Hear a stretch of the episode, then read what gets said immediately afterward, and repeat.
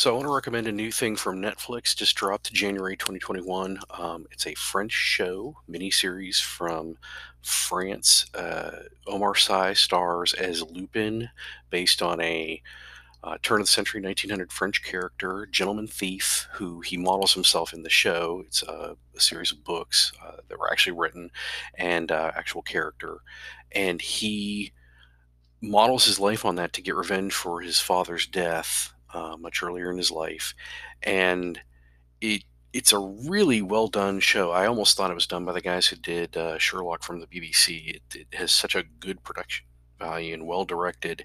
Um, it's a little far fetched, but just like any heist caper kind of thing, it leans into it without it feeling forced.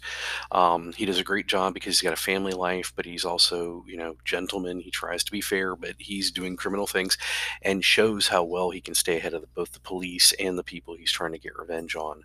Um, it's really, really well done. Like I said, I highly recommend it. The music was phenomenal. That's one of the best parts about it.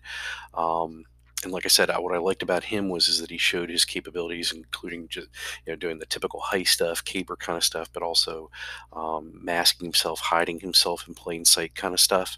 Really well done, um, highly enjoyable.